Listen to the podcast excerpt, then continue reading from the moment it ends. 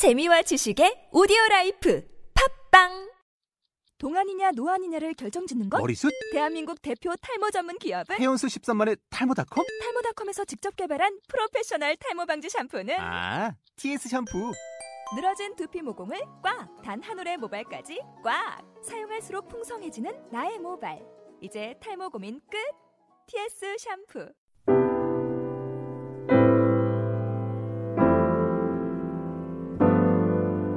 안녕하십니까. 바이블 브레이크 여섯 번째 시간입니다. 아틀란타가 갑자기 추워졌습니다. 약 영하 10도까지 떨어졌는데요. 학교에선 아이들 옷을 단단히 입혀서 보내라고 연락이 오고 한마디로 난리입니다. 하지만 그 요란 법석 속에서 배려해주는 마음이 느껴지고 또 그 배려가 원칙이 된 원칙주의의 바람직한 모습이 보이는 것 같습니다. 이런 모습 속에서 미국이라는 사회가 신뢰를 쌓아가는 것 아닐까 생각해 봤습니다. 그런 저의 짐작에 좀 더 확신을 더하게 해준 작은 뉴스를 보았는데요. 세계 최고의 부자죠. 빌 게이츠가 인간의 배설물을 정화시킨 물을 마시는 사진과 뉴스였습니다. 빌 게이츠 재단이 투자한 엔지니어링 회사가 만든 Omni Processor라는 인간의 배설물 정화와 동시에 그 찌꺼기들을 태워서 전기를 얻는 일종의 정화 공장에 방문, 방문해 빌 게이츠가 직접 그 결과물인 정화된 물을 시음한 것인데요. 더러운 것이라고는 근처에도 갈 이유가 없는 풍요한 삶을 살고 있는 그가 왜 이런 정화시설에 관심을 가지게 됐는지, 됐는지가 흥미롭습니다. 빌은 이렇게 말합니다. 지금도 제3세계에 사는 많은 사람들이 비위생적인 환경에서 오는 질병으로 고통받고 또 죽어가고 있고 그런 반면에 현재의 서구의 현대 정화시설 어, 정화 기술은 너무나 거대한 기반 시설이 필요하기 때문에 가난한 제3세계의 사람들에게는 활용이 불가능한 기술이라는 것입니다. 그래서 정화시설로는 소규모면서도 이 안에서 전기까지도 어, 만들어낼 수 있는 그래서 이 정화 시설을 자체로 스스로 돌릴 수 있는 정화 플랜트를 만든 거라는데요.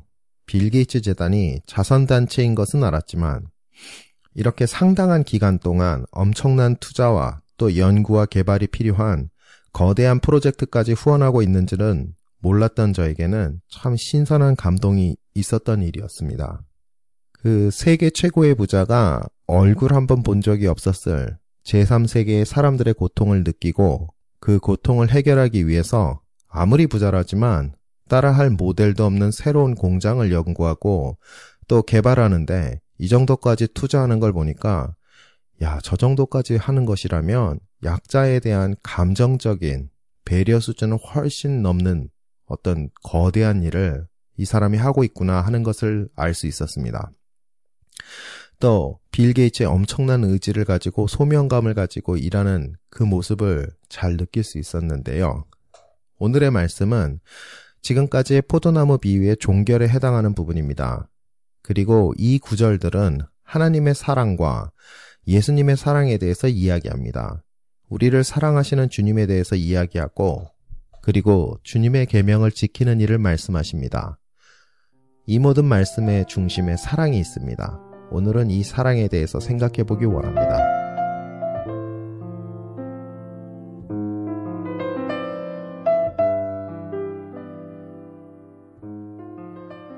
오늘의 본문은 요한복음 15장 9절에서 11절까지의 말씀입니다. 아버지께서 나를 사랑하신 것 같이 나도 너희를 사랑하였으니 나의 사랑 안에 거하라. 내가 아버지의 계명을 지켜 그의 사랑 안에 거하는 것 같이 너희도 내 계명을 지키면 내 사랑 안에 거하리라. 내가 이것을 너희에게 이름은 내 기쁨이 너희 안에 있어 너희 기쁨을 충만하게 하려 함이니라.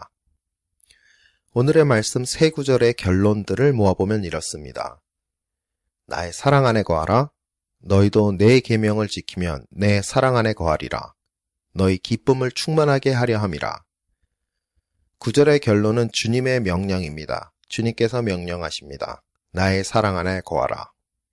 10절의 끝은 그 명령을 지키려면, 그 명령을 행하려면 우리가 어떻게 해야 하는가 말씀하십니다. 내 계명을 지키면 내 사랑 안에 거하리라. 11절의 끝은 이 모든 것의 목적입니다. 너희의 기쁨을 충만하게 하려 함이라. 지금까지의 구절들 중에 처음으로 우리 주님께서 지금까지 하신 말씀들의 목적이 나옵니다. 그건 바로 우리의 기쁨을 충만하게 하려 하신다는 것입니다. 이 모든 것이 우리를 위한 것이라는 말씀입니다. 다시 보면 이 충만하게 하려라는 말의 원어, 그 원어는 playrow라는 말입니다. 이 말의 뜻을 보면 충만케 하다, 채우다, 완성하다의 뜻이 있음을 알 수가 있습니다. 그러니까 11절은 다시 생각해 보면 이 모든 말씀들이 우리들의 기쁨을 완성하시기 위함이라는 것입니다. 그러니까 이 모든 말씀이 우리 인생들을 위한 것이라는 결론입니다. 하나님의 뜻은 우리를 위한 뜻이시라는 것입니다. 우리를 향하지 않은 하나님의 뜻은 없다는 것입니다. 그거 하나란 것입니다. 그러나 또 동시에 이 뜻이 아직 우리 안에서 완성되어 있지 않다는 말씀이기도 합니다. 그렇다면 어떻게 해야 우리의 기쁨을 충만케 하고 완성시킬 수 있습니까? 10절에 그 답이 나와 있습니다. 우리 주님의 계명을 지키라는 것입니다. 그래야 하나님의 우리를 향한 뜻이 완성이 된다고 합니다. 어떻게 해야 주님의 계명을 지킬 수 있습니까? 계속 말씀은 말씀하십니다. 우리 주님께서 성부 하나님의 계명을 지키듯 우리도 주님의 계명을 지켜야 한다는 것입니다. 계명을 지키라는 말씀이 무척 부담스럽습니다. 사실 본능적으로 우리는 하나님의 계명을 지키기에 합당하지 않은 존재라는 것을 알고 있습니다. 그래서 부담이 옵니다. 하지만 이 말씀에서 말씀하시는 하나님의 계명이 무엇인지 정말로 알기 위해서는 구절을 보셔야 됩니다. 요한복음 15장 9절은 이와 같습니다. 아버지께서 나를 사랑하신 것 같이 나도 너희를 사랑하였으니 나의 사랑 안에 거하라. 10절에는 무엇이라고 하셨습니까? 예수님께서 성부 하나님의 계명을 지키셨다고 하셨습니다. 9절에는 우리 주님이 지키신 그 성부 하나님의 계명이 무엇인지 그 실체가 무엇인지가 나오는 것입니다. 그것이 무엇입니까? 9절에 나타난 것으로는 예수님께서 지키신 하나님의 계명이 성부 하나님께서 우리 주님을 사랑하셨듯이 우리 주님께서 우리 인생들을 사랑하셨다는 것입니다. 우리 인생들을 사랑하시는 것이 바로 우리 주님 대신 예수 그리스도께서 성부 하나님께서 주님께 하신 바를 그대로 따라서 지키신 하나님의 계명이라는 것입니다. 그러니 결국 하나님의 뜻과 하나님의 계명 그리고 우리 주님의 뜻과 우리 주님의 계명의 목적은 오직 우리 인생들을 위한 것임을 믿으시기 바랍니다. 그게 오늘의 말씀이 밝히고 계신 뜻입니다. 마치 삼위일체의 성부, 성자, 성령 하나님께서 사랑의 연합 안에서 하나가 되셨듯이 우리 주님께서 동일하게 우리 인생들을 사랑하신다는 것입니다. 무한하게 사랑하신다는 것입니다. 그래서 우리 믿는 자들이 주님의 몸을 이루게 되는 것입니다. 우리와 주님은 이런 의미에서 이미 하나가 되었습니다.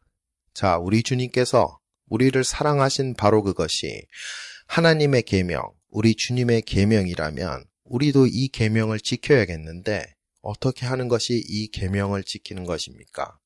생각해 보시겠습니다. 자신의 아들을 극진하게 사랑하는 어떤 위대한 왕이 있었습니다. 그 왕이 자신의 신하들에게 바라는 것이 무엇이겠 습니까? 그 신하들이 자신에게 충성하듯이 아들에게 충성하기를 바라지 않겠습니까? 자신이 사랑하는 그 자식을 사랑해 주길 바라지 않으시겠습니까?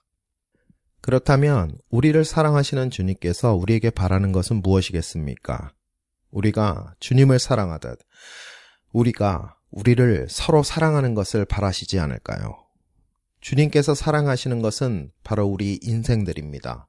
우리가 주님의 뜻을 따르려면 주님께서 사랑하시는 것을 사랑해야 할 것입니다. 그런 의미에서 구절의 주님의 사랑은 우리를 사랑하시는 주님의 그 사랑을, 사랑을 말씀하시는 것이라고 이해할 수 있겠습니다.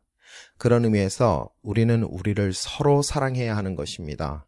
그렇게 하는 것이 주님을 따르는 것이고, 우리를 사랑하시는 주님을 사랑하는 길입니다. 우리를 사랑하는 주님의 사랑이 이해가 될 때 우리는 서로 사랑할 수 있을 줄로 믿습니다. 하나님의 우리를 향한 사랑과 우리 주님의 우리를 향한 그 사랑의 크기와 넓이가 이해가 되기 시작할 때 비로소 우리는 하나님의 우리에게 임하신 뜻인 서로 사랑함으로 하나님을 동시에 사랑하게 되는 그 계명을 지키게 될 것임을 믿습니다. 서두에 말씀드린 빌 게이츠는 유대인입니다.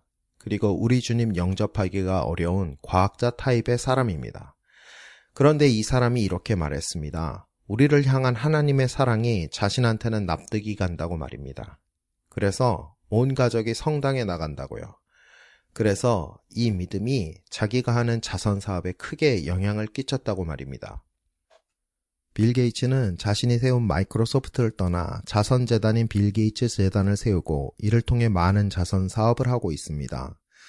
그런데 재미있는 것은 자선을 행하면 행할수록 그의 부가 늘어나고 있다는 것입니다. 그가 마이크로소프트의 회장일 때보다 지금 훨씬 더 큰 수익을 만들고 있는 것 신기하고 흥미롭습니다.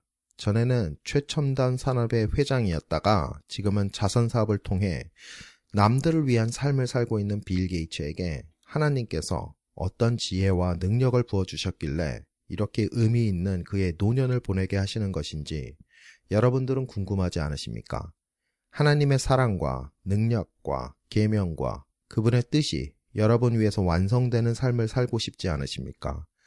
그래서 삼위의 하나님이 서로 사랑으로 연합해서 한 하나님이 되시듯 우리 주님과 사랑으로 연합하여 한 몸을 이루고 싶지 않으신지요? 그러기 위해 먼저 우리는 주님의 사랑 안에 거해야 할 것입니다. 나를 사랑하듯 이웃을 사랑하고 그리고 진정으로 나를 사랑할 줄 알아야 할 것입니다. 빌 게이츠가 남을 위한 삶 속에서 더 큰 삶의 의미를 찾았듯 우리도 정말로 나를 위하는 삶이 어떤 삶인지 하나님께서 우리에게 바라는 참된 삶의 모습은 어때야 하는지 우리를 향한 주님의 무한한 사랑을 깨닫고 느끼고 경험하고 익히면서 또한 찾아가시는 저와 모든 여러분 되시기를 진심으로 축원합니다.